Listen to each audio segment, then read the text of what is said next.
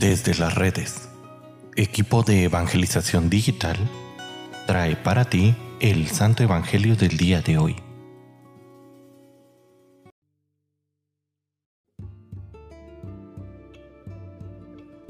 El día de hoy, martes 21 de marzo, escuchemos con atención el Santo Evangelio según San Juan. Era un día de fiesta para los judíos, cuando Jesús subió a Jerusalén hay en Jerusalén, junto a la puerta de las ovejas, una piscina llamada Betesda, en hebreo, con cinco pórticos, bajo los cuales yacía una multitud de enfermos, ciegos, cojos y paralíticos. Entre ellos estaba un hombre que llevaba 38 años enfermo. Al verlo ahí tendido y sabiendo que ya llevaba mucho tiempo en tal estado, Jesús le dijo, ¿Quieres curarte? Le respondió el enfermo, Señor, no tengo nadie que me meta en la piscina cuando se agita el agua. Cuando logró llegar a ella, ya otro ha bajado antes que yo. Jesús le dijo, levántate, toma tu camilla y anda. Al momento el hombre quedó curado, tomó su camilla y se puso a andar. Aquel día era sábado, por eso los judíos le dijeron al que había sido curado, no te es lícito cargar tu camilla. Pero él le contestó, el que me curó me dijo, toma tu camilla y anda. Ellos le preguntaron, ¿quién es el que te dijo, toma tu camilla y anda?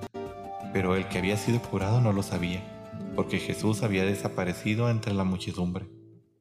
Más tarde lo encontró Jesús en el templo y le dijo, mira ya quedaste sano, no peques más, no sea que te vaya a suceder algo peor.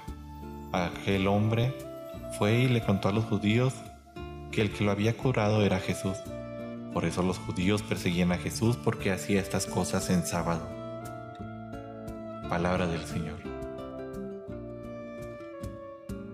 Querida familia, la reflexión del día de, de ayer, en este caso, del martes, este, como les comentaba, la reflexión del día de hoy, miércoles, pues una disculpa porque no me ha dado mucho tiempo en grabar las reflexiones, pero bueno, aquí está la del día martes. Y es una reflexión un poco corta en este sentido. San Juan, como es su costumbre, toma un hecho histórico de la vida de Jesús y por medio de muchos elementos que conforman símbolos, nos da una serie de enseñanzas. En este caso nos centraremos hoy en las palabras del paralítico. Señor, no tengo nadie que me meta en la piscina cuando se agita el agua. Y primero que nada debemos de ponernos en el contexto histórico. En aquel tiempo la piscina de Bethesda eh, para algunos judíos era algo como una curación mágica, algo que muchos veían como algo meramente pagano, no veían judíos y no judíos. Y este, la curación pues no siempre la reconocían que venía de Dios. Para ellos era algo milagroso que cuando el agua se agitaba, en ese momento una fuerza mágica los curaba, pero solo a la primera persona que llegaba a la piscina.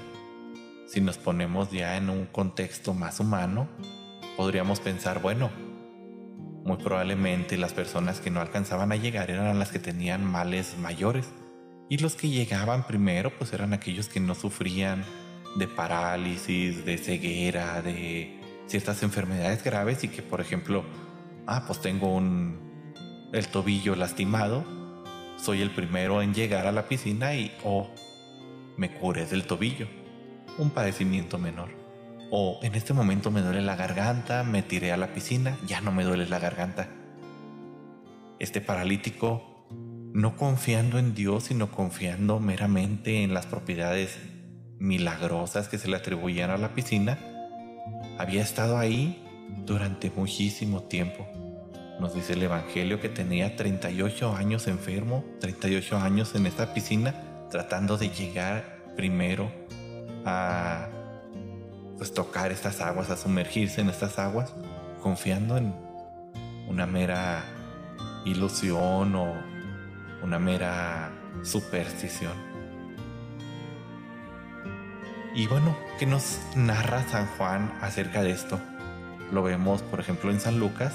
Habíamos escuchado una historia parecida, pero en esta ocasión el paralítico sí tuvo quien lo ayudara. Y San Juan nos dice, bueno, la actitud del paralítico es, no tengo quien me ayude.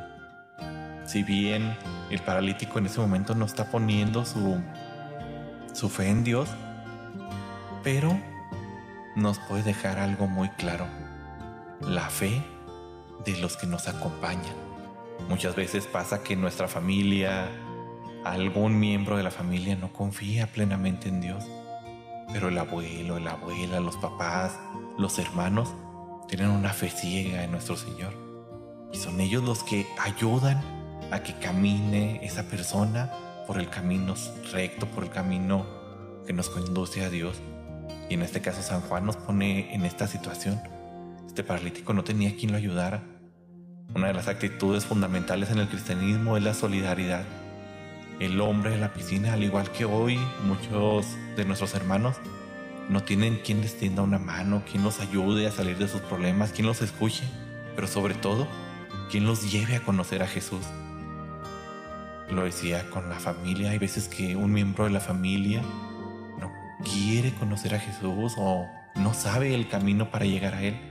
Es ahí donde entramos nosotros y así como este paralítico que no tenía la confianza en Dios, pero quería que alguien lo ayudara, así también nosotros podemos ayudar a alguien que no tiene esa plena fe y confianza para que se encuentre con Jesús y para que también Él comience a ser amigo de Jesús. ¿Te has puesto a pensar cuánta gente a tu alrededor está esperando que le tiendas la mano? ¿Que lo ayudes? ¿Qué estás esperando?